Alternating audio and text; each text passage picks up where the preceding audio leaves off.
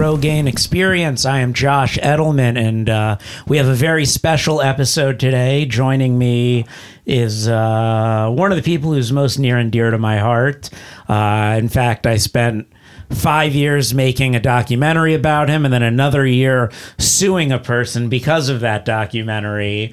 Uh, Al Lubel. Al. Uh, thank you, and I'd like to, if you could, make it clear that the person you're suing is not me. Oh yeah, the person I'm suing is not Al. I would never have the person I'm suing on the podcast. Um, I was just thinking, you know, uh,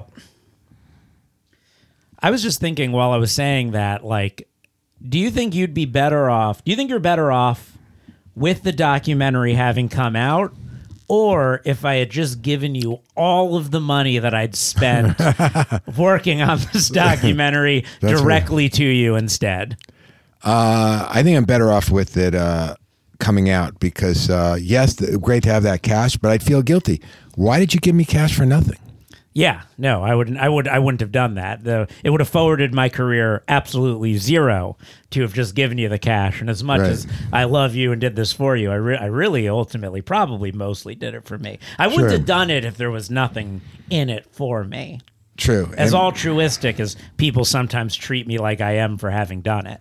No, of course. You thought, yeah, you can always find some uh, healthy selfishness in anything that's altruistic, you know, at least. But uh, interesting that, uh, so your hypothetical is not grounded in any kind of reality whatsoever. Well, yeah, I never would have given you the money. I, the hypothetical is grounded in the reality that the money was spent, and it was spent largely on you. Right. But, But you as- have you have none of that money. Right. But it was really, as you said, really spent on you because you were trying to benefit from it. But also, you benefited from it. I did. You definitely did. Yeah, I think so. Would uh, would you say that you've benefited the most from it of everyone? You don't have to really deal with the problems of it. I've had, and it's been nothing but like, like, uh, like the only person I think that you could really say has benefited a comparable amount would be me. But I am so many thousands of dollars in the hole on this at this point. I don't even want to say it out loud. and uh and uh it really did i mean you said to me once that you felt like it wrote like it you, you compared it to that that uh robin williams robert de niro movie awakening like you were in a coma and then i woke you up from your coma and that you're going to go back into the coma Yeah, well, I think the making of it definitely helped wake me up a little from the coma. I mean, just getting a lot of attention, you know, from you filming it and having to be somewhere at a certain time, it gave me a little structure. So uh, that helped. And then there was that period after it was done when I went back to sleep, I guess. For a while. and then and then until it came out then it came out and that helped me a bit. I'm not so sure. I know it's helped me, but I don't know. I can't quantify how much it's helped me, but uh, I'm definitely better off for having had it done. And it's also- fascinating to watch it, like watching it at the screening.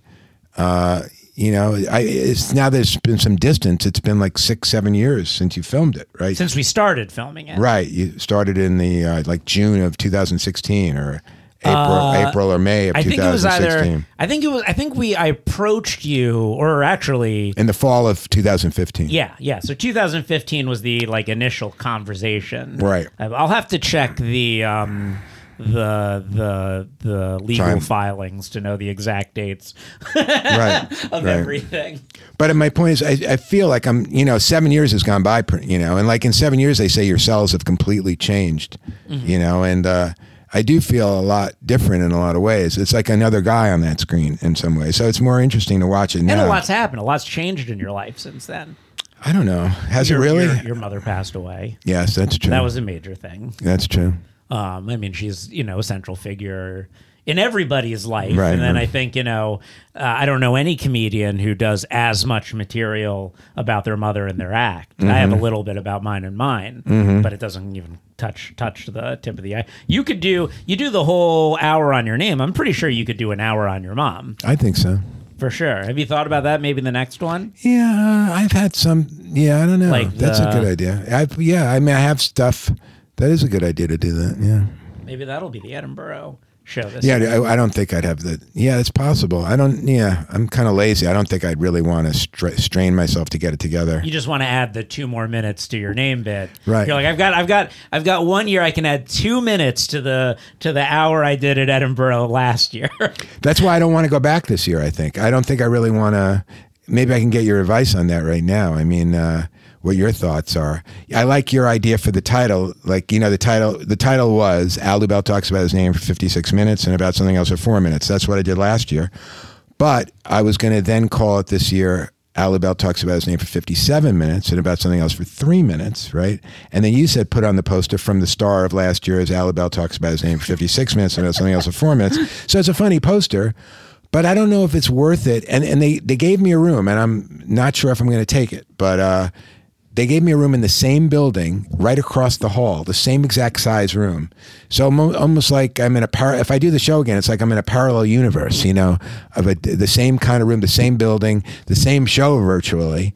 And I don't know if I really want to do that again. well, it's tricky. I feel like you should do it if I'm there. I feel like that'd be good.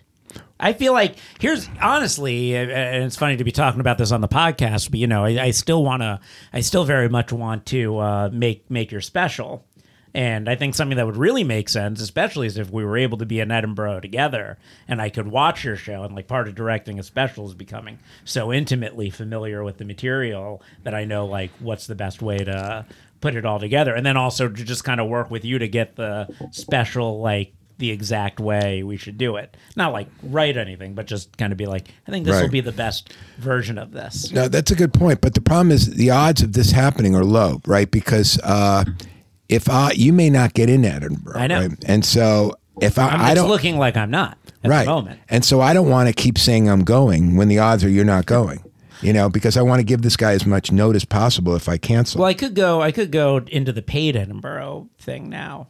right? Probably have time to do that. Yeah, you do. We can figure this out later. This actually kind of is uh, sort of what uh, another podcast I talked about doing with you is is uh, the podcast where we talk about your very small problems. Mm-hmm. But we spent like a whole hour discussing one like like a text message you sent or something that you're Right. worried about Right. because you call me. Al will call me and we'll have these long hour long conversations about how someone didn't reply to an email that uh, that that you sent them two hours ago, and you're like, "Do they hate me? Is this is this?" I think I'm. In, you think they're sending assassins to kill me? Right, right. You've gotten to the point. The, I remember you called me once. Um, I was in Las Vegas at the time. I remember where I was, and uh, you called me and you were like, "Hey, I was just thinking. This is like a year after the documentary came out. You're like, I was just thinking, you know." I don't like some of the things I say about the hotel in Atlantic City. You think they're seeing this and sending assassins out to kill me? And you were very serious. you know what my way of dealing with you with that, those things are, Al? What? pretending like what you're saying is true so Mm-hmm. you could hear how ridiculous it sounds. Oh, okay. I feel like when I say something when I when I tell you you're right, then you hear it and then you're like no, that's right, right. You're right. That's a good point. if I if I if I'm combative, that's uh kind of like how I tricked you into doing the podcast today. Right. How did you do that? I said you said you- you probably don't want to do this tomorrow, but uh, I was wondering if you'd like to come do Right. this podcast. Like, "Yeah, I'll do that. right, right, right, right. it's true. Yeah. If I said, "Hey, do you want to come do this podcast?" You're like, "No." Right. Well, it's human nature, you know, the whole. Uh, I know it's like- your nature. It's your. Right, right.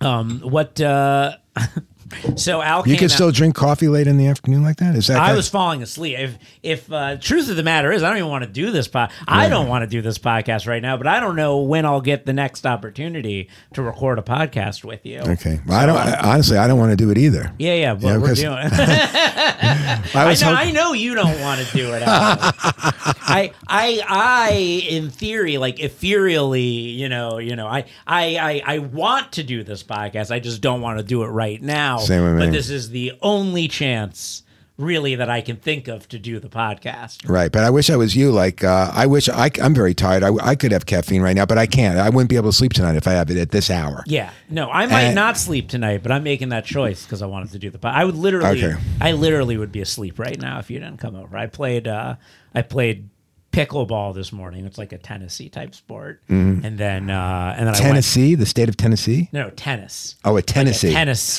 tennis esque. Oh, that's sport, funny. Tennessee sport. Okay. Uh, and then uh, and then I went to uh, and then I went to breakfast and ate a bunch of pancakes. So it's like I You're so- exercised. I'm so and jealous. Then had a bunch of sugar. You- but you're so like I got home and I was like I. You're so alive. I resent that. I no, don't I might. resent I might be. I might. I might be. I used to be alive too when I was in my You 30s. are- you are alive. No, I'm just Yeah. like a ghost. I can't play pickleball. I can't move on my hip. You know, I've had the hip replacement, and uh, you gotta give it I'm Still not recovered. So Al uh, Al needed to get hip replacement for about ten years. Right. Should have got it ten years ago. Right. Although I was thinking about, they say it lasts from 10 to 15 years. At this point, it might have already been no good. I might have needed another one at this point. So, so you think you got this is like the end of the last ten years? You got the you need to get two hip replacements. well, hopefully, my point is, they said to me now, I guess their technology is better. They told me this should last about 20 years. Okay. So I might, uh, you know, this might last me till I'm dead. No, no, I don't get that. So, so it's like some human beings' hips. They're natural, you know, cartilage bone hips, lasts their entire life. Right. but you get it replaced with like a technological metal uh, what what's your Or- hip made out of I don't even know. Can you believe that? I forgot to ask. I think it's titanium. Yeah, you have a titanium hip but your titanium hip will only last 20 years Well, you know what the, the the reason I think is is that see the muscles have been messed up because of the bad hip.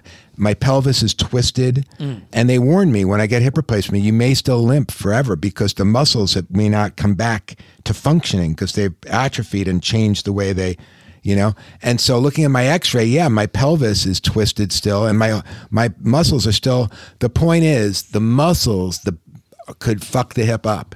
The joint is a good thing, but because the muscles are fucked up, they're going to fuck my hip joint up. And me- this metal thing, this titanium thing, just like it fucked up my real hip. Now what's also crazy is while you had the bad hip instead of the new bad Right. hip when you had the old bad hip before you got this new bad hip And by the way, let's be clear: it's not really a bad hip. This this new bad hip, it might function you, well, you have a bad body with a good hip right? So then they And I don't- they have to don't- they do all don't- I have to they- do all this rehab to try to adjust my muscles to you the gotta- good hip. You got to get muscle replacement. Yeah, that's a good point. I like that. Do They have muscle replacement. That's funny. No, you need muscle replacement. that's great. I wish. go with the See, this hip. this bothers me. I wish I had thought of that. you can have You have beat me. I don't want it. I want it from myself, not from you. Have you ever used? You have tainted it by thinking of it before have me. Have you ever used a joke someone gave you? Can- yeah, I have back in the What- what's, uh, but nothing really comes to mind. I mean, uh, I know I have used a little, but I don't think I, mean, I have nothing in my act right now where uh, it's anyone else's. But uh, it's a problem for me because I want it to come from me. You know, that's you know. and I- Interesting. I, mean, I guess I, I still use things occasionally that people give me. Sometimes I get mad at like Dano will sometimes have a great joke, and then I'll be like, "Oh, you're not a comedian. Can I use that?" And he goes, "No." that's funny. oh, really? I Yeah, would have thought he would have said yes. He has a well, he well normally, but he has a joke I like where he, he goes, uh, he goes, "Mad cow disease or genius cow disease." All right. I think that's pretty funny. That's funny, right? I don't know where I'd use it. I'd like the op- opportunity. but what does that really mean? I, I get it. Like, uh, oh, mad versus a mad genius. mad gen- like is he mad or is he a genius Right. So, like it's mad cow disease or genius cow disease Right, but i think it's funny because it's disease right, not actually right. Yeah, I like that. But I had to think about it. It reminds me of one of my jokes because you had to think about them a lot. And i know you're you have the headiest jokes of anyone i know that requires the most focus and yet you're also the worst at paying attention to other people's jokes or processing them of anyone i've ever met Right, because to create my jokes takes such energy. I have nothing yeah, you left. have nothing else. In fact, in fact, uh, I, I've argued with people, or I've talked to people, and I go, I go, Al's like, what if you took every ounce of energy you had, every every speck of motivation and everything, and putting it in, put it into writing jokes, so that you've used all your power on that, and you have nothing left for anything else. Mm-hmm. You don't have it for showering. You don't have Mm. it for getting clothes. Finding money, getting from place to place. You're just like a blob that writes jokes. right. But that's not really true because I was like that before I wrote jokes. I really was. You know, I've always been incredibly lazy. You found the one thing you like doing. I don't. I don't like writing jokes. I don't write them that much, really. I mean, I do That's- give. you have so you have such have an lot- incredible wealth of material. Yeah, I guess, but I don't sit there writing. I don't really write that much. I think of things, I jot them down, and then I try them sometimes. But I'm not always sitting and kind of like. Marlon Brando, you know. It's like I remember, I remember uh, there was this documentary about Marlon Brando, and they're like he was the greatest actor ever, and he wasn't even trying. So like, imagine how good he would have. It's like Al, you're you're you're No, I'm you've got trying- you've got some of the most complicated, intricate, thoughtful jokes ever, mm-hmm. Mm-hmm. And you weren't even. Yeah, but, but that's not true. Then I have tried. I mean, I was trying to think. A lot of these intricate, complicated jokes I thought of in England. You know, Mm-hmm. by doing Edinburgh, doing my one-hour show. So I have tried. When there's pressure on me, and they say you got to do an hour in Edinburgh, I've agreed to do it. Then I'm trying to create things, and then I know I can try it because I have my own hour. But when I'm only doing 10, 15 minute spots in the city, I'm not motivated because a lot, like you said, a lot of my jokes are longer thought, and I can't, I don't even have time to try it. Mm-hmm. Number one, and number two, it's hard to do it in a 15 minute set because they've seen all these other comics, and you're just, and they don't have the, you know, the focus is not totally really on you. And uh, you know they're thinking about the last comic who's next. I don't know. My point is that uh, that you should go to Edinburgh. so Yeah. you're gonna have time to Right. flesh out some new material. yeah, but again, but if I do the Al Lubel show, I won't be. I'll be just doing the same Maybe Alu you Bell should do a different show. yeah, I know. And but, you, you start the show at the beginning of Edinburgh, and it becomes a evolved thing by the end. Yeah, I mean, I, that's what I found. You know, a, a- only having this experience now, the first time ever going on tour and doing an hour every night for a month, it was like. I had something at the beginning that was like a shell of what my act Right, became, right. and then by the end, I'm like, all right, now this is like an actual fully structured hour with like a beginning, a middle, Sure. and end, which is what I really felt. I mean, you know, the, I still think remains my favorite time seeing you perform was uh, when you did the show you actually won the Amused Moose Award for. Mm-hmm. The Oh, right, Al right. Alone. Right, right, right. That was the first one, and uh, yeah, that had a structure. I agree, and uh, and it was based on all these years of stand up. You know, I took my stuff that I really liked and made it into a story.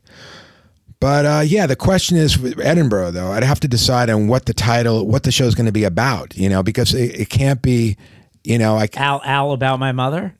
uh, what Al about my mother. Al about my mother. Yeah, so then uh, it would have to be all that mother material. I'll have to create all that uh, mother stuff. well, uh, you've got it all. I got some, but a and lot of it. I think it. you know once you start doing but it, I used a lot of it already in the first and second. You're not really supposed to repeat too much of the material in another Edinburgh. You know.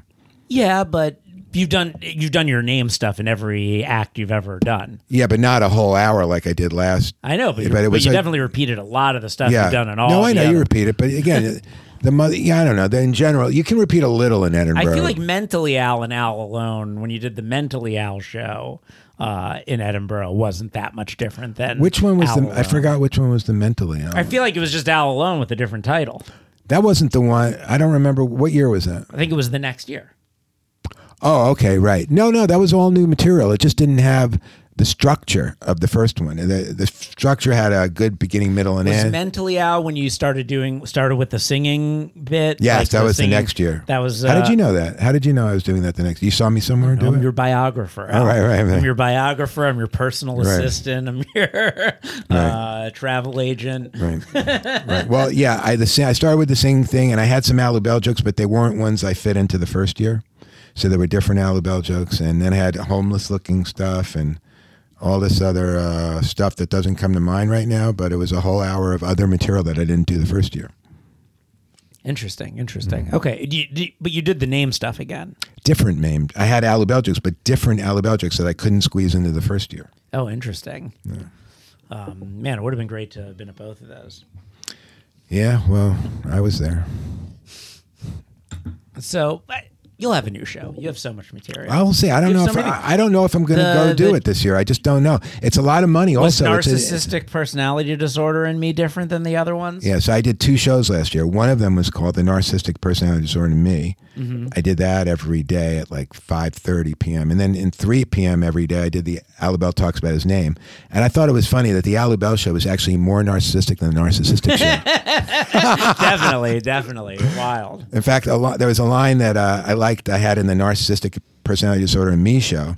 I said, I am a narcissist. The name of the show is The Narcissistic Personality Disorder in Me. And to show you that I am a narcissist, I'm actually thinking of changing the title to Me and the Narcissistic Personality Disorder. Why should I come after the Narcissistic Personality Disorder? Me should be first. But uh, yeah, so I did those two different hours. And uh, what was your question? No, I, I don't know. Uh, which one did you think did better? Well, I think that definitely the narcissistic personality disorder in me got more of an audience, but that was in a better location. It was a place called the City Cafe. Do you think it also got a better audience because people were afraid of sitting there and watching you talk about your name for a full hour? um, perhaps not such afraid, but not wanting to do it. wouldn't wouldn't wouldn't not wanting to do it be like a fear of boredom? Not and not everything is based on fear. You're so neurotic. no, you're right. Part of it would be fear. Part would just be dislike or the the thought of being bored. It could be boredom. But a lot of people liked it for that reason. They like, especially comics. I think liked it because they wanted to see a comic do that. Like it's an experimental, can he do it kind of thing. You know, it's almost like a circus act or something. But uh, I got some decent sized crowds there. But the the room where that one was, it wasn't as good a location as the one where the narcissistic show was. You know, and purposely I did it that way because I didn't think the Al Lubel show would draw as well as the narcissistic one. You know, it's, even it's a narcissism, but it's still relatable to people. Everyone feels some narcissism and they want to hear about it. But uh, Al Lubel is more of an experimental type thing. But uh, I like the Al Lubel show better than the narcissism show. I mean, I really like doing the narcissism. I respect all that material. But if you talk about something that's really from the heart, it's the Al Lubel name show because that's pure narcissism. It's right. There's not, you know, really from the heart. it's nothing observing other things in life that tie it to my narcissism. I'm not even going to life. I'm just going right to Al Lubel. I love I don't let life get in the way. I love it. And to show you how much I truly love that show and want to do it again, not necessarily in Edinburgh, but like in London, I'd like to start it up. That show really feels like fucking me. I mean, it really, you know what? I'll tell you why. because a reviewer came and you read the review. It got a good review on The Chortle. A review with one person. He was the only person in the audience. Right. And you did the whole show just for him. Right. Which in and of itself felt like a work of art. Thank you. And he, yes, and but you know what the great thing is? If I was just doing an act, like say the narcissistic personality disorder in me, it'd be it's very hard to perform to just one person, much less a reviewer. That's the worst situation, right? But with the Al Lubel show, and I didn't expect this until I did it, I was totally comfortable doing talking about my name for an hour to just him. You know why? because it was so it felt so for it's super comfortable for me. I really like doing it because I like the purity of it. I'm not bullshit. I just like I like going on and on and on and on about it when you're not supposed to, especially. I love breaking the complete rule. Supposedly there's three jokes on a subject. I did like 180 jokes on a subject. That's a complete violation of the three joke rule. You know? Do you have that in your act? No, you're you like just saw that now? Yeah. Yeah, yeah. yeah, Yeah, the, the rule that uh, that the Carson Booker uh, Right, said right. to you in the documentary. right, right. Three, uh, three The rule jokes. is usually three. Or how, how about 180? is it actually 180? I'm guessing it might Okay, be okay. more. Yeah, yeah, or less. Right, But- yeah, but it's pretty much up there, you know. I mean, God, a whole hour of. So my point is, I love breaking the rule. I, I feel very good about viol. I love violate violating, you know. And then, so while I'm doing eh, the act for him, I felt like I didn't feel any insecurity. I didn't care if he laughed. I wanted him to laugh, but I didn't care if he didn't. You know why? Because yes, on the one hand, I'm doing my act for him. On the other hand, I felt I was assaulting him. with your comedy. Yeah, it's an assault because I'm constantly on the name. I know he doesn't necessarily want this. I know he's never seen anything like this before.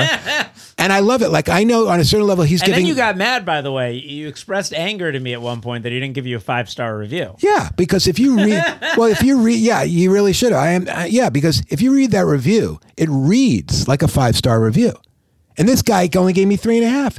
What, what's going on there? That reads like a five star. I- you won't even see fi- some five star reviews won't get as good a review as that in writing. Yeah, yeah. I think uh, I think, and and this happens. This happens sometimes with uh, when I go onto Letterboxd and look up reviews of the documentary, where I'll get four out of five or three and a half out of five, and then they write like a glowing thing. I think some people they just don't like you. Right, right, right, right. like, right. Like the only criticism, the only criticism I'll see in the reviews of the uh, Documentary. of the documentaries. I, uh, he was an asshole.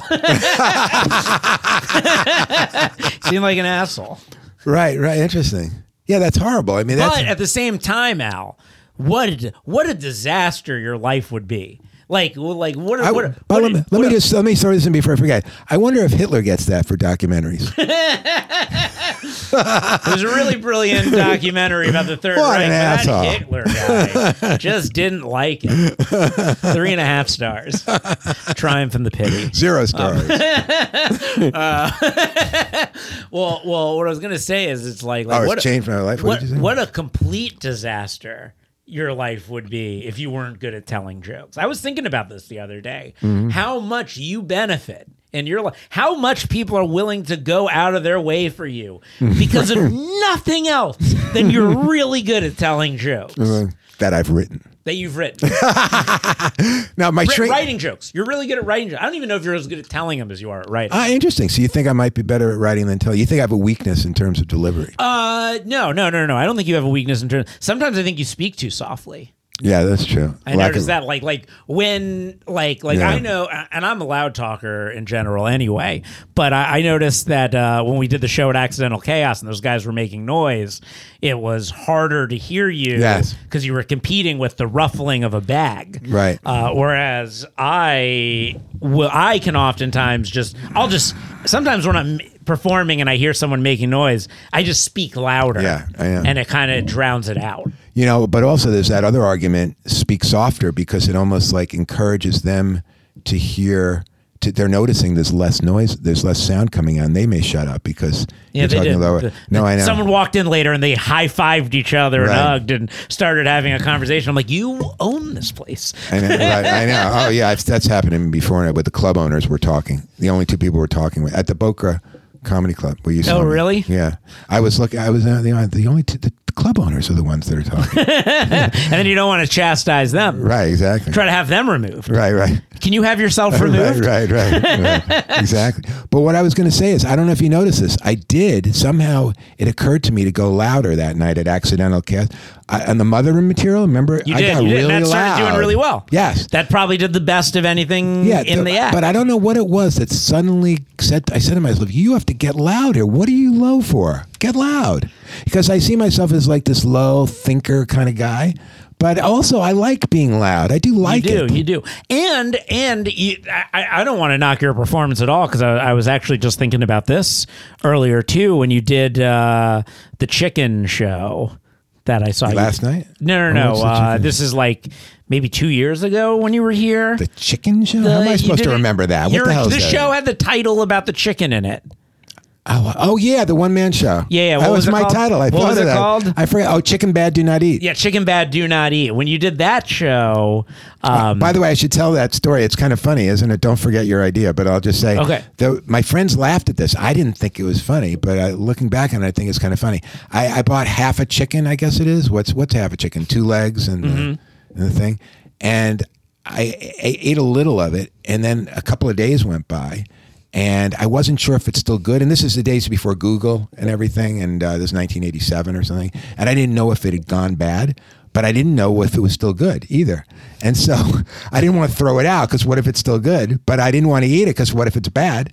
So I, on a piece of paper, I wrote over the chicken, chicken bad, do not eat, in case my roommates ate it and got sick. And then it's my fault. So someone pointed out how absurd that is. that you you know? didn't just throw it out. Yeah, because I wanted to leave the option of maybe I would eat it, so I, keep, I keep my options alive with If chicken If you ate it, you would have been. You would have everything you would have felt. Were like from that moment forth, any indigestion, anything, you would have freaked out. Oh yeah, in fact, I might have created indigestion mentally. Yeah, me. yeah, yeah, totally. But I what were you going to say about that show? Well, it's funny. Before I go to that, uh, somebody I saw the other day was talking about how they um, how they had a sex doll that they would like have sex with, Mm-hmm. and uh, they went to throw it out, and then later they were talking about how had, how they had herpes, and I was like, when you like threw out the sex doll, did you put a sign on it that said like warning herpes, like when people throw out a couch and say warning bed bugs or something, so that- people don't take the That's mattress. funny. And they should. they really should have written warning. Doll may have herpes. Doll might have herpes. well, doll has herpes. Right. Just like Well, this- you don't know if she, the doll has. I guess you don't know. It might lay dormant. Right. In the right, doll right. Right. before the doll flares up. Right. Right. Well, it's not really. See, now I forgot what I was talking about. You were at the Chicken Bad Do Not Eat show. And you Oh, were- oh, oh, yeah. Um, you have this way, like, like this. This is the thing I like try to tell people, like, in seeing you perform. I don't want to. I don't want to knock your abilities as a performer at all, because, like, as a performer, you find ways to be funny, unlike anyone else I've ever seen. Just like noises that you make, uh, uh, it, like, like. I- Chicken Bad Do Not Eat was one of my favorite shows I've seen you do because I felt like I felt like you really stretched different like styles of how to be funny in mm. it. Oh, thank you. You know, it's like it's like I I think I've talked to you about this before. It was like um Al Alone was my favorite like story of yours in like a show. Mm-hmm. Just telling felt felt like a really great like mm-hmm. Almost Al Alone was almost like what I tried to like have the doc sort of feel like in a way. Um and ironically, we called it mentally Al, which is when you just did like your edgiest. like that one show that I saw you do the first time I ever saw you do the singing thing. All right. It was, uh, I always said it was like your greatest hits of weirdest stuff. Um, and then uh, Chicken Bad Do Not Eat felt just like kind of almost like showing off just the different all the different ways you're able to be funny the the Al Lubel murdering um, you had some great wordplay throughout you had some things where you were just making noises oh yeah yeah like like the like the now now now when you do the breathing in and out there's uh Well, I did that the other night. Yeah, yeah, yeah, yeah. It's great. I love that. Uh, all the all the space. You didn't do. Bla- you haven't done Black Don't Crack. No, I have to squeeze that in. I Maybe love. I'll- I feel like Black Don't Crack is like. I feel like Black Don't Crack is the punchline that would have worked in that bit in all the shit rooms you did it in. Where I felt like it didn't do poorly, and and uh, I am so lonely. Gets such a huge laugh every time. But maybe there were like moments where I felt like. The bit could have been doing stronger, and Black Don't Yeah. Crack would have really hit. I'll have to. I'll try it. I might do it tonight. actually. But you'll like you'll like that my friend Rachel, who came to the Accidental Chaos show, literally said to me like, she's like I didn't want to like him, but uh, you got me eventually. Oh, that's good. That's your favorite thing. oh, thank you. Yeah, I know. I don't know why I like it to be a struggle. Yeah, you, you like you like you want people to hate you, and then and then you want to turn them. Yeah, I guess almost like the reverse relationship with my mother. She loved me, and I got her to hate me. And then you wanted to get her to love you again.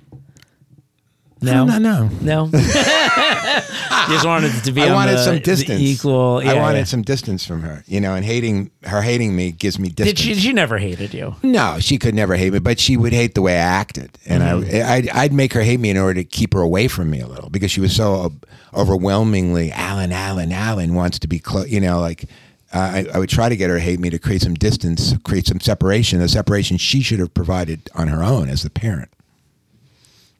We've talked a lot, but you should watch the documentary if you want to hear more on on that specifically.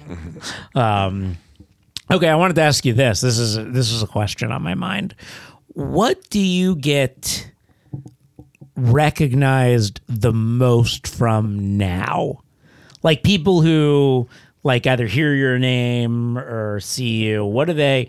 What what would you say is the thing they most today in today's day? Yeah, it's hard to say because I don't think it's very rare I get recognized. Mm-hmm. But it happens. People know who you are because there are, are like, I mean, I guess for me, it's like there are times where I say I made a documentary on this guy. They go, "Who?" I'm like, "You probably never heard of him," and then I'll say Al Lubel. They're like, "Oh yeah, I know him. I listened to him on WTF."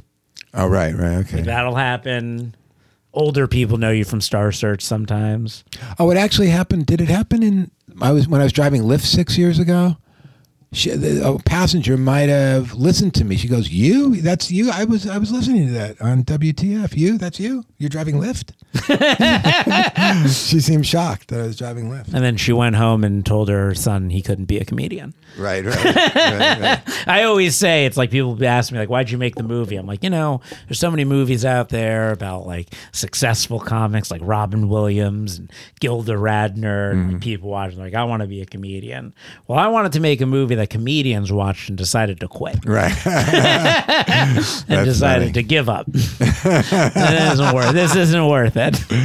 That's funny. Less uh, It's really a, less competition for me. it's really a movie to encourage people to be Lyft drivers. Yeah, yeah, yeah, yeah. yeah. well, it's so funny because it's like, uh, I remember feeling when I was editing the movie that you driving for Lyft at the end of the film, I was like, look, this movie even has progress. Al grew as a person. Right. He's working. He got the menial job to support himself. I was like, I was like, it's a hopeful film.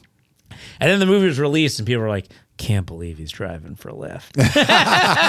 so sad. Oh, interesting. right. Yeah, that's true. It, it, it can look like that's funny. Yeah, people could think that it's a failure.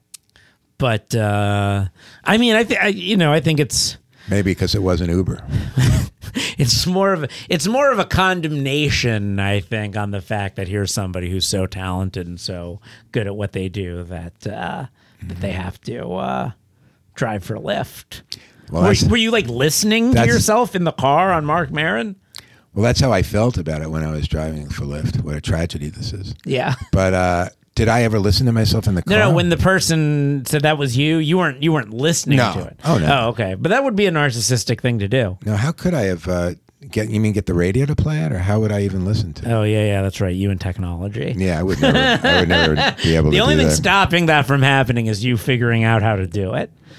No, no, not Yeah, I'm really. kidding, I, I'm I'm- it's strange. Like I don't really. I don't like watching myself much. I don't like listening to myself much. I'm You like not- watching the documentary.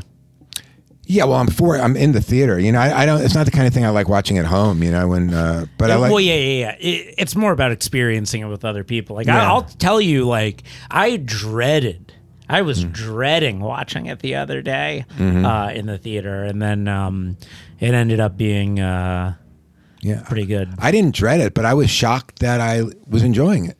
You know, I was shocked I was not being bored, and uh, you know, I mean, it definitely helps seeing on a big screen to draw you in and your focus. You know, I can't, but uh, it's yeah. I'm just very curious how audiences are going to react to it. You know, and it wasn't a really big enough audience to get a complete readout on it, but it was decent enough. It was uh, 20 people, maybe. Yeah, it was about the same size as the Accidental Chaos Right. crowd, but in a much bigger theater. Right. You know, so it was it was enough to uh, just be curious to see how people would be reacting. Um, do you feel uh, what was the biggest boost from the film, like for you afterwards? That assumes there was a boost. I feel like That's a leading question. You- you- what is the biggest boost? Why not say is there a boost? You expressed that that that it was like an awakening. So I assume that there was some sort of. I mean, how many people found out you weren't dead? You're right. I remember 10 years ago I went to visit this agent I used to have in the 90s and he was had his office out here in LA. And I went to visit him and he seriously says to me, "I had heard you committed suicide." and what bothers me is he's he looking at me. He was looking at me. He seemed let down. he really did. it was like I ruined his like story of me. And story of me in his head is that the guy Al Lubel killed himself, and I ruined the story. But I left him as an agent back then, so maybe he was glad. maybe I, he was open. Maybe he was open. He was like, "Good, fuck yeah, that guy." right. and then there I am back again. You know, so uh, Did anyone hit you up like that? Found out, felt like they found out you were still around after uh, the doc. Uh, yeah, there have been some people that got back, got in touch with me when they saw the documentary, and uh, yeah, it definitely has awake. I'm trying to remember when it first came out. You know, I remember being. It woke me up. Also, I was excited, like you were working on it. You know, and when is it going to be released, and all those kind of questions. And so I was excited about that. And then when I first saw it in that theater, I guess that's the first time I saw the in 2019 in that Uh, LA yeah, festival. November 2019, that LA, LA fe- Comedy Festival. yeah, I was like, couldn't believe how much laughs it was getting from that audience. My God, Uh, And then Joby, my friend Joby, said, "You know, wow, I've seen a lot of comedy documentaries. I've never seen so much laughs from the comedian's material. Your actual jokes are getting laughs." And uh, so I was impressed, you know, that it went over so well. So yeah, it definitely gave me a boost in terms of self esteem and you know, like something has happened that is a good thing and uh, that is not controlled by the gods of Letterman and the, the gods of Jimmy Fallon, the gods of Stephen Colbert, the gods of Letterman. You know, if those gods don't shine upon you, there are You're some little, other gods. You're a little bit. You're a little bit of. You're from a little bit of a bygone area. Era. Yeah. There's like like no, there's since there's no more Leno and Letterman. Right, and I haven't like- even tried to get on these other shows, but you know, there, I don't believe in the rules. Oh, they don't want old guys. Yeah, in general, they don't. But I think if I really pursued it, my act is kind of young people like it. It's a weird, Mm-hmm. strange thing. I would actually do well on those shows. Now, can you get through the gatekeepers? I've definitely seen you struggle much more with older audiences Yeah. Than you do younger audiences. But I also feel that that's uh, in part your own fault because you do have a nightclub act. You just choose not to do it.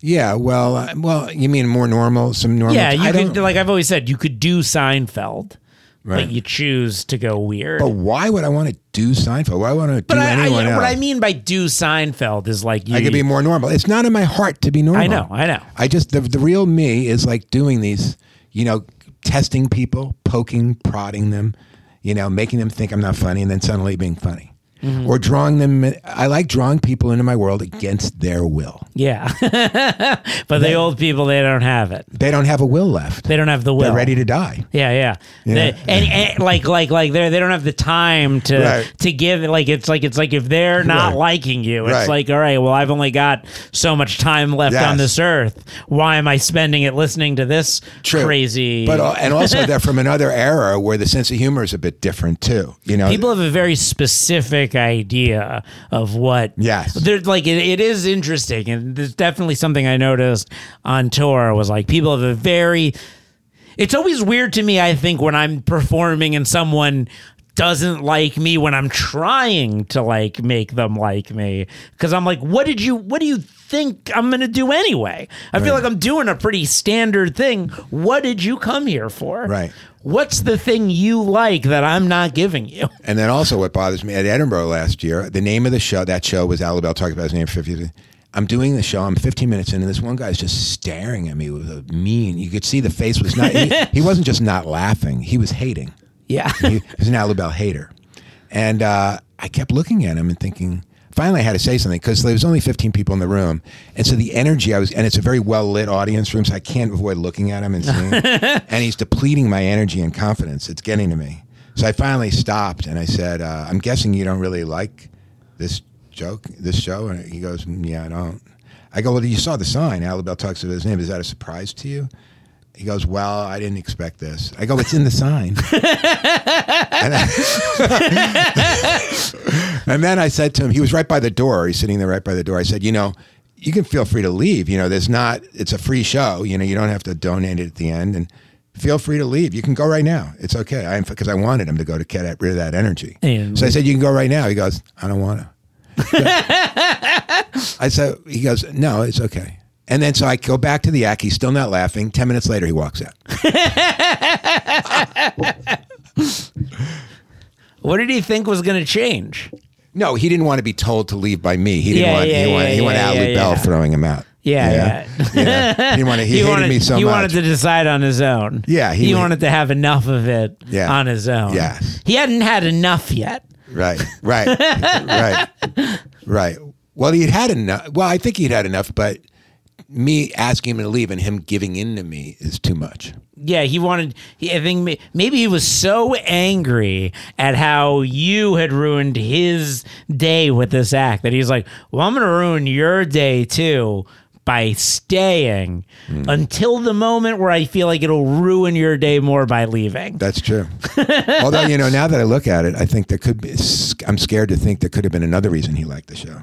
Didn't like the show. It could have been he loved the concept of Al Lubel jokes. He thought they just could have been better Al Lubel jokes. that's frightening, but I doubt that's the case. Of all your shows, do you have a favorite one you've done? Is it the Al Lubel talks about his name? Yeah, but it's not because I think it's the funniest. You know, it's like it's a weird combination. It's like I, other shows I think have had more legitimate humor in them. Uh, but it's the concept, con- the concept of the Al Lubel show, the concept that I'm just going to do. And I love right. Well, I don't want to give the joke away on the air here, but there's a joke I do. Do the joke. Do the joke. I can do it. Yeah. Well, I said I know this joke. I know this show is Al Lubel talks about his name for 56 minutes and about something else for four minutes, and this is right when there's like five minutes left in the show. Where I go, but in all honesty, I couldn't think of anything else. and that gets a really good laugh because I've done 55 on my name. Do you just end right there No, I do three, four minutes more minutes on my name. on your name? Is everyone everyone? It's it's a great hook because people come Right. because they What's the four? They're what's coming the for the four. What's the four? They come. they stay for the fifty-five, but they come for the four, and then you Right. take the four away from Right. them. But you know what I found? Do you feel like people look disappointed when they find out there's no four minutes on something else? I don't think so. Well, you know, I don't know, but I'm guessing not. Because I, first of all, I know I'm not disappointed. because you know what? I mean, I really thought about doing something, maybe a non Al Lubel joke, but I've got this ball, this ball of steam. What's this momentum? Going, it just seems like a complete insane violation to just talk about, you know, no parking signs. You ever see that? it just feels horrible, like Yeah. like hideous to do that. Because I was actually thinking at one moment during that show, let's okay, let's do that. No, I can't do that in this show. So the reality is, yeah. So, uh, but that's my, you know, I I don't know if it's the funniest because they're. Uh, you know, the people are also laughing at the absurdity of me continuing with this. So that's part of it. And do you feel like the jokes have like better like lulls and Yes. peaks? Yeah, th- there are, and I like that because they kind of lull a little, and then I do it different. Then I start singing my name, you know, and I change the energy, and I start doing. I've learned in that hour how to change, you know, have audience involvement with my name. You know, different ways to change the energy because I found, yeah, I can't just do the typical Al Lubel cerebral thing, da da da da, constantly. I have to change energy. I have to move. There's some jokes where I move around that changes the energy. And that's what was the great thing about doing the hour in Edinburgh. I learned these things that I needed to keep the thing alive. And would you say that over the course of the month of doing the show in Edinburgh, it was at its best by the end? Yeah, definitely. Yeah, because I just got more confident and more knowledgeable. Now, do most reviewers review the show? He was right towards the end. I He was mean, right towards the end, Yeah, which is maybe two. which is which is ideal in a way, but also bad because. but also bad because he could have written a good review about the show and people would have come and seen it. Yeah, but you know what? Oh, this kills me. This became an opening line in my act, though. Actually, I'm trying to remember what the joke is now. But the first night of the show, the first night, it was 3 p.m. First, The first 3 p.m. Right. of people watching you talk about your name for an hour. But the show only had two people. Mm-hmm. Two people in the audience. So you know who those two people were? reviewers, and Yeah. you told them to leave. Yeah. I said, I said, I look, I just feel weird doing a show for just two reviewers. Like, I think it's not going to be a good thing, you know, because you're not seeing a real audience react. And I was afraid to get bad reviews. And they were both not happy about it. They both, one said, I don't know. I said, well, out in the hallway after I ended it, I mean, I said, she goes, well, I go, are you okay with this? She goes, well, I'm from a very big publication and I don't know, honestly. And then the other one said, no, I'm not coming back. And I saw her at a coffee shop later and she said, no, I'm not coming back. And they're from big places. You know, if they, like this guy gave me a great review with no audience, I might have gotten great reviews from them on day one Yeah. And gotten big crowds from that, you know? But I was too afraid. Fear hit me. Like no audience, they're going to review. They're going to give me a bad review. Oh, I go right to the negative all the time. The negative took over. The worst possible thing. Two horrible reviews. Do I want to? You know, I'm looking at the negative instead of the positive. What if they love it? Right. So, but it became. I feel that. I feel I'd feel weird. I'd feel weird about doing my act Wouldn't you? for two people. yeah. Well, you know, it's Especially two people that are just reviewers. Yeah, but you know something? That's the reason I let the guy from Chortle do it towards the end. I'd learned my lesson. I thought maybe I made a mistake, and it really helped me, I guess, because I said to myself, yes. He said, Do you want to do this? Because they said, He's uh, the one. It's funny. The first time you told them no, and Yeah. you see, it's the it's the contradictory nature of you. He's like, you don't have to do this. You're like, no, let's do it. No, yeah, but and they were wasn't- like, you should do this. And you're like, I don't want to. No, right.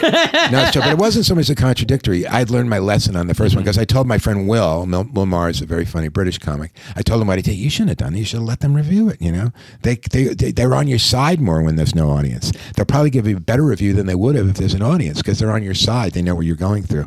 So when he said that, I thought, oh what a mistake. So when, when this chortle guy was there, I was ready to say yes immediately because I learned my lesson. Because he said to me, there was only him in the audience. I didn't know who he was, and I go, he goes, you want? I go, you want to do this? I go, yeah, let's do it. He goes, well, you, you probably don't know me. I'm from Chortle. I go, that's fine. That's fine. So uh, I, that's why I did it because I learned my lesson. But I created a joke out of the first one. Uh, my opening line became these two women from different publications came, and there was no audience, just them. And and I asked them not to. I said, I'm not going to. I'd rather not do the show. I'm afraid of getting bad reviews because my fear was like, you know, what are what are each of the reviewers going to say? What how are they going to review the show? They're going to say, well, the other reviewer didn't seem to like it either. and that's a good opening joke for me. So I got a joke out of it for my act for the show in Edinburgh. Um, okay, so interesting. I, I, I want to, based on something you were saying earlier, um, you don't you you don't sit down and write. Sometimes I did. I, I mean, I remember I was inspired by Seinfeld for a while, like you know, years ago, when I heard that he writes every day for an hour in the morning, and so I started doing that. Like every day, I'd write for an hour for a while. Did you get good stuff out of that? Usually, you know, a little, but usually it was no. And then usually later on in the day, if I looked at those notes, I can improve on it. You know, I could just, it's like I'm getting a lot of my ideas out that are bad. And then I could see how I can kind of improve on the joke. Sometimes, uh, I remember one time I was in a writing phase. This is probably like 2001 or something. And I remember I wrote a joke actually while writing that turned out to be a really good joke. I just sat there and wrote it. And the joke was, I'm scared to. You may have seen me do this before. I'm scared to get big muscles. You see these weightlifter guys; they get really big muscles, but their veins bulge out to these big bulgy veins. So what good is that? I work out, I get really big.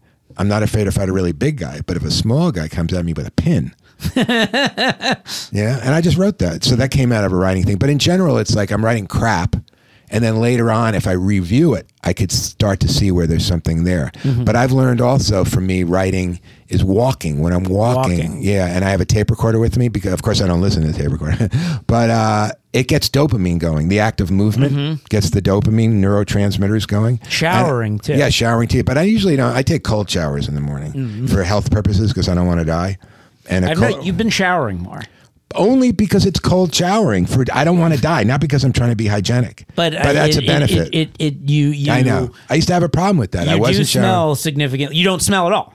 Thank you. I know. I, Uh, I used and, to, right? and it was a problem. yes. And you know why? That was depression. In fact, it was the it was the it was the biggest it was the biggest turn off to being out with you in public was uh, was the smell. and can you imagine those people that watched the documentary and then had no hated me and had no idea they weren't even smelling me? well, we had 4D showings where we added your musk. We had we'd like spray That your would have been in the excellent. room. That's a great idea. That's a good idea. Four, 4D. I think that could get some people. Seriously. Can you do a thing with a smell coming out we, of the we bottled projector? your smell. Yeah. Your musk. What uh, about that? I think that could be a really good gimmick. what do you think about that? I think it's a terrible idea. Why? It's like not only uh, watch this movie and also smell homeless people. We just we don't even add your musk. We just bring a homeless guy in Right. towards when you But show it up. in wouldn't the, be my smell. similar. No, the smell. Of, similar. call it the smell of Al Lubel. the smell of Lubel. Alu smell. Alu smell. That's your cologne. Al, alu smell. But yeah, right. But that was uh, my depression. Really, I was warned about that. People told me. You guys, you never told me. That was, I definitely told you. you did. Okay. I told you regularly. Really? That I smelled? Yes. yes. I don't remember that. But you know who used to be my manager 15 years? I, I feel horrible admitting this, but I think I'll do this because I'm closer to death and uh, I might as well leave people with some truth. The uh, yeah, I was I got comp- my manager told me he was getting some complaints I smell, and it was depression on my part. You know, just sadly depression. I think honestly, uh, it was the honestly like everything else I've said is a lie. The uh, the uh, being feeling I was trapped into a relationship with my mother. Say that was 2006. Say so. My mother always wanted to hear from me. You were smelling in 2006. Yes. Yes. Yes. Oh yeah. Uh, 2000, so feeling trapped in a relationship, and uh, look, I don't want to badmouth her too because I really do love her, you know. But uh, the bottom line is, she wanted to hear from me. She had to hear my voice. She was addicted to me. Have to hear your voice. I have to know you're okay. And it wasn't the kind of thing like. So it was kind of uh, interestingly, it was back and forth. Because you also had to know she was okay. Yeah. Like you like growing up, you had the constant like the you have the OCD tapping on Yeah, the wall yes, story yeah. because you were like worried that she was That to die was- if you didn't tap on the wall. But I grew out of that. You grew but like there was this, there was this mutual. You were worried that she was going to die. Yes. She was worried that you were going to Oh, die. yes. Horrible. You wanted her to die, but then you also didn't want her to die. Yes. Well, no, as a kid, I never wanted her Never, to die. I never, was never, but once you- Mm-hmm. terrified of her dying. But when I got older, part of me wanted her to die, but also no, because I couldn't imagine living on a planet without my mother. Yeah. You know, but uh, How's it been? good.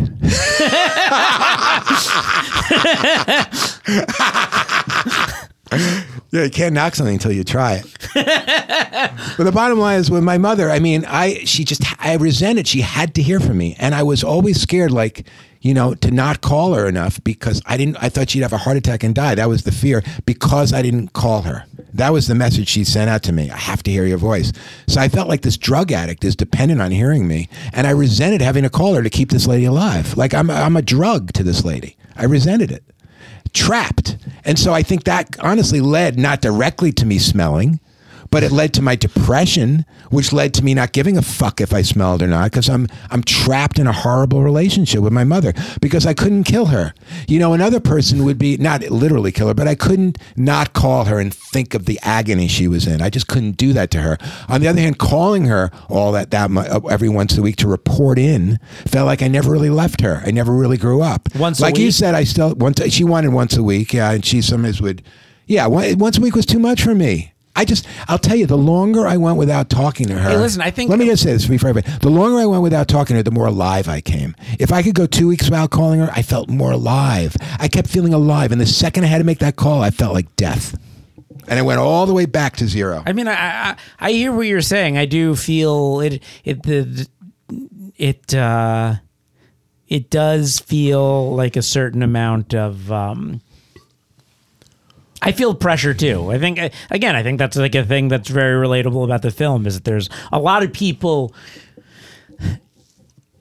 I think a lot of people feel very similar to the way you feel, but they like would never express that because you know how much they care about their parent and then they hear you express and like that's horrible. Well, if- but like like this is this is maybe one of the number one things i hear like from people that watch the documentary. They go I got to the mother part of like this guy is an asshole. Then i Right. started thinking is he an asshole Right, right. well, the thing is, I must say, the way it happened was uh, because I got so used to talking about her in my act, making jokes about her. So I already broke myself in to talk about her. But in my act, I can't really get truly angry without punchlines. But then suddenly in a documentary, I can. yeah yeah, yeah. That's one thing. you thing. really unloaded Yeah, I loaded. But you know, the other thing is, I was also in a horrible state during this documentary. I was completely broke. I wasn't driving Lyft yet in the beginning, right? So I had no money. I was on food stamps, and I was on what are you they? were living on gail's Cou- couch, couch, the bed, I, I had in- brought my own bed into Yeah. a room. But yeah, living on a you were Dick Van Dyke. You're living like Right, like Dick- Van Dyke in the room with Gail. Right. I always regretted that I only got a shot view on the bed next to the bed, that you- but you never saw The two Gail in the bed next to. you. I always thought that would have been.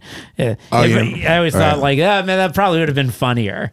right. You mean you. me in my bed and her in And her her bed? in her bed. That's true.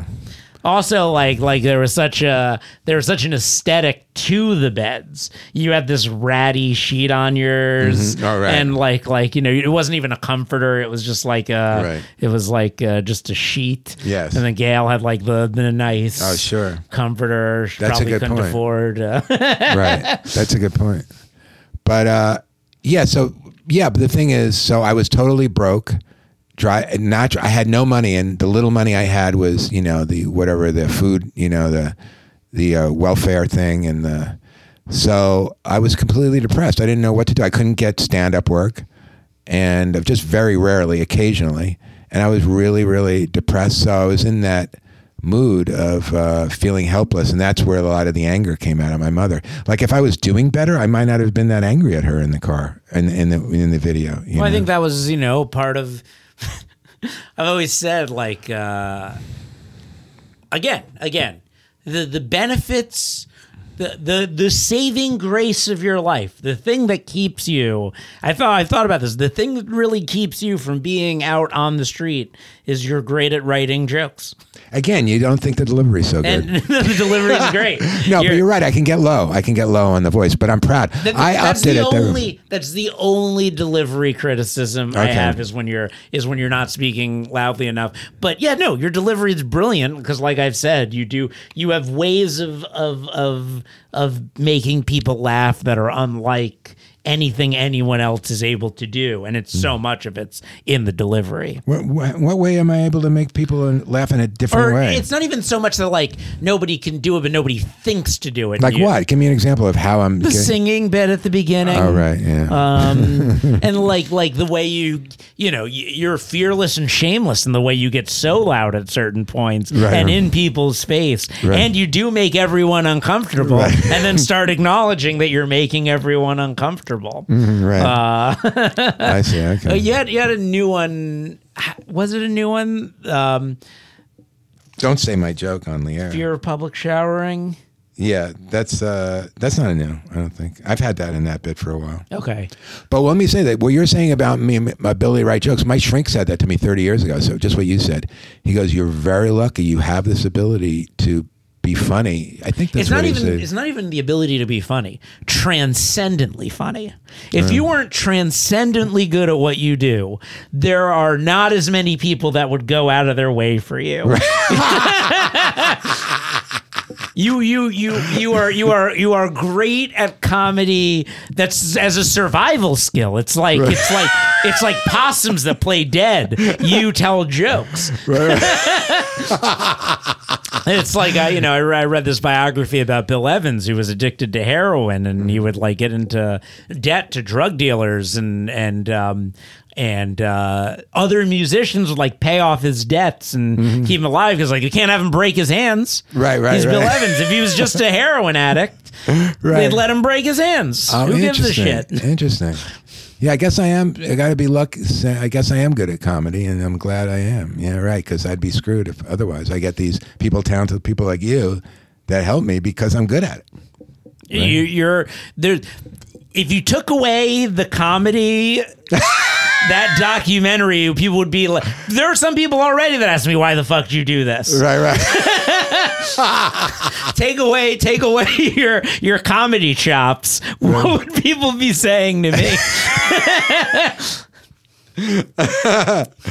Reminds me of uh, Bartleby the Scrivener. Did you ever read that book? Dano gave me the book. I've been reading it lately by the guy that wrote Moby Dick. What's that okay, guy's name? oh, Herman uh, oh, Melville. yeah, yeah, yeah. I, I'm not. I only have ten pages left. It's brilliant. Short Yeah, story. I'm sure it is. He's a brilliant writer. But the whole premise is I haven't finished the book yet, but it seems like this guy offers virtually nothing, Bartleby, and the guy doesn't fire him. That's ironic. that I'm reading this book. That's Well, why the did, other one, of course the, oth- Dano gave me the, that book. The other one, Oblomov. I haven't read this. That's another Herman Melville. No, no, no, no. It's uh, I forget. It's a Russian writer. Um, Not, not, Nabok- not, not Nabokov. No, not Nabokov, not Tolstoy, not uh, Dostoevsky, Right. somebody else. But Nabokov, uh, uh, Oblomov, it's about a guy. He's like he won't get out of bed. Right. Oh, The great. first like half of the book is him in bed, and he needs to do these things, but he can't. That- and everyone's like asking him to do it. He can't get himself That out of sounds bed. excellent. I got to read that. Okay, I'm going to read that. Um, That's yeah, yeah, yeah, yeah. in bed. I've thought, I've thought, I've thought about trying to adapt it. Um, Oh, into a film. yeah, because I like Yeah. the idea. I- I just want to adapt the first half while he's in bed. Right, and there's not many on location shoots. What? I mean, I'm just there's not like you don't have Yeah, to. yeah, have- yeah, yeah. You're no, in I- bed, constantly it'd be great to like get like a nice old Russian location, Right. But then be able to just stay in that. Location. That's what I'm saying. You don't do- have to have different Also, the other part, the other reason, these are the two reasons I'm interested in adapting it. Hmm. That, and then there's this painting. I'm blanking on the name of the painting and Hmm. the painter, but they use the painting as the cover of the book. It's like a famous painting, and the guy in the painting looks identical to me. wow, incredible. Yeah, and I'm just like, I'm like, huh, it could be that that's supposed to be the guy in the painting from the book. I should uh, I should do this. You mean so in the painting? That's supposedly the guy in the bed. yeah, I'll, I'll post I'll post it on the video link for this. Um, Yeah, I'd uh, like to read that, but that sounds like a great book. Yeah. it's a great, it's a great book. Yeah, It's yeah, I it's very funny. It's like a, it's like a Russian comedy in like the pre, uh, in like you know before communism, Okay. um, 1800s. Okay, thanks. I'll, check it out. That's why I think I'm getting a little better, maybe because like I put on. I've had this Bartleby book. He gave it to me like three years ago, Dan, Mm-hmm. and I never read it. But I just started a few days. I'm like slowly like pushing myself to do a little something different than instead of my ritual nothing. Your ritualistic nothing. Yeah, I mean, yeah, I mean, I'm different than that bed guy only in the sense I'm in bed a lot. You know, a lot of times I get I'm in bed for 14 hours, 16 hours, and I'll get actually like nine hours of sleep out of the 14 because I have an Oura ring that tracks my sleep. You know, my bottom. well, I remember one day with the worst. I think I told you maybe in the How documentary. does the ring know when you're sleeping because and not it's just got lying these down? sensors. It's got well, it's got these sensors. It can tell by your heartbeat and your rhythm You have and a all this- different heartbeat when you're sleeping. I guess you do.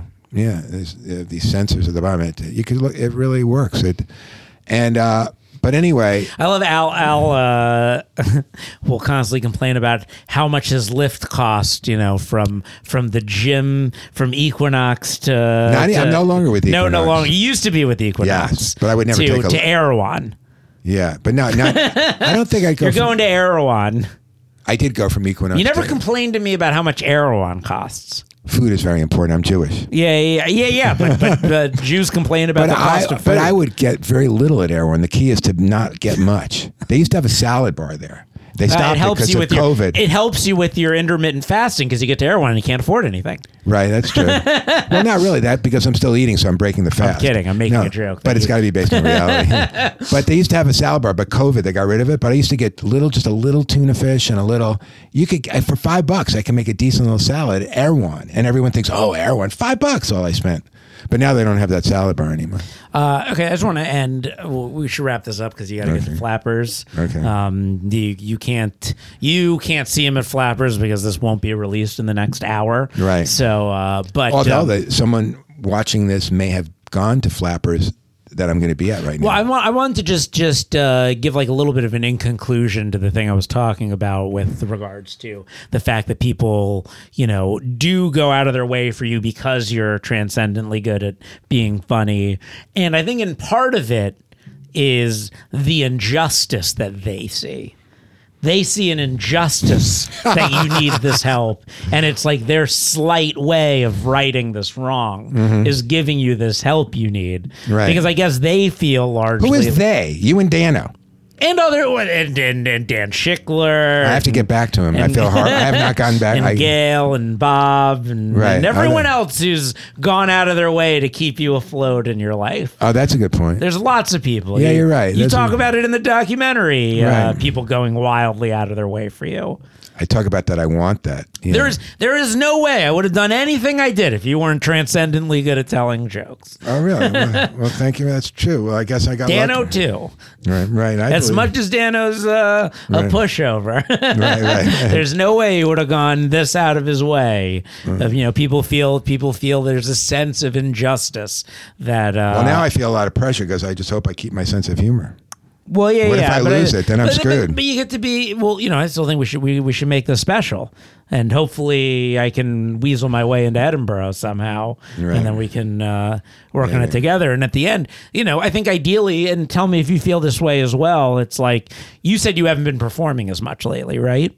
Right. Yeah. Um, I mean, after the documentary, another thing, you started getting back up at the cellar after the documentary, yes, that's right. That helped me there. and you started getting like a bunch of spots, right. You're right. That And then since the documentary's been down, so have your Yeah. number of spots at the cellar. That's right.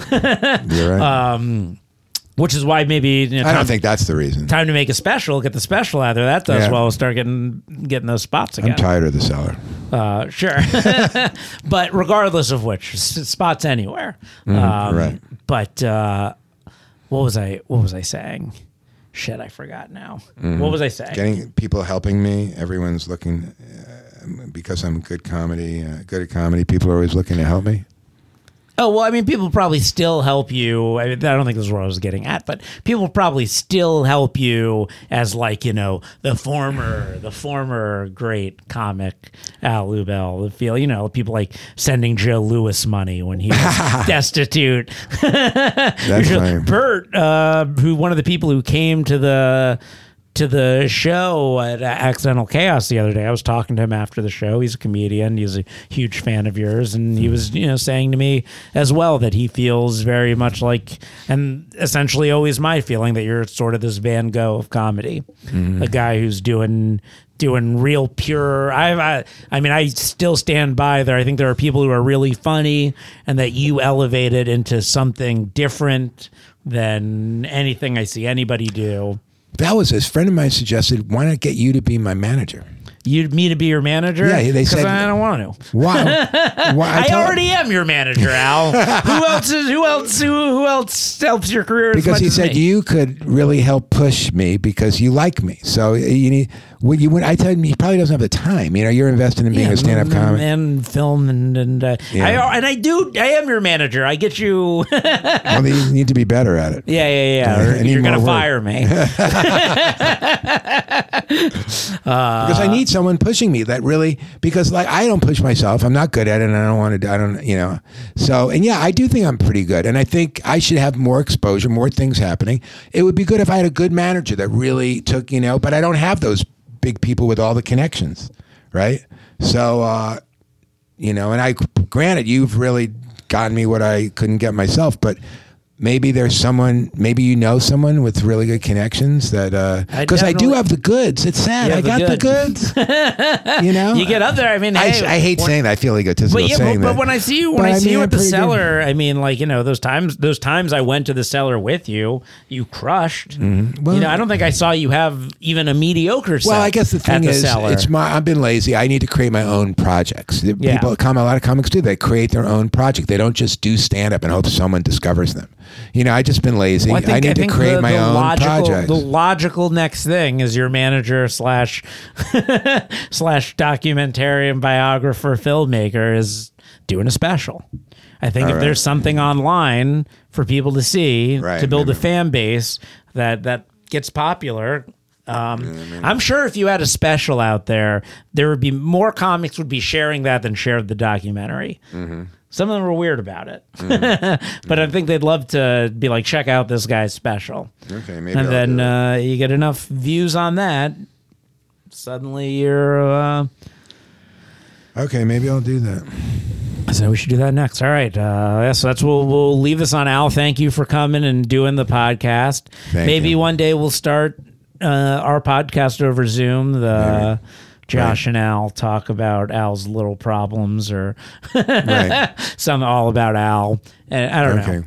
Okay. something, maybe. something. Well, but this will come out soon. Okay. And uh, do you have anything to promote, Al? No. You're at Fla- he's at Flappers tonight.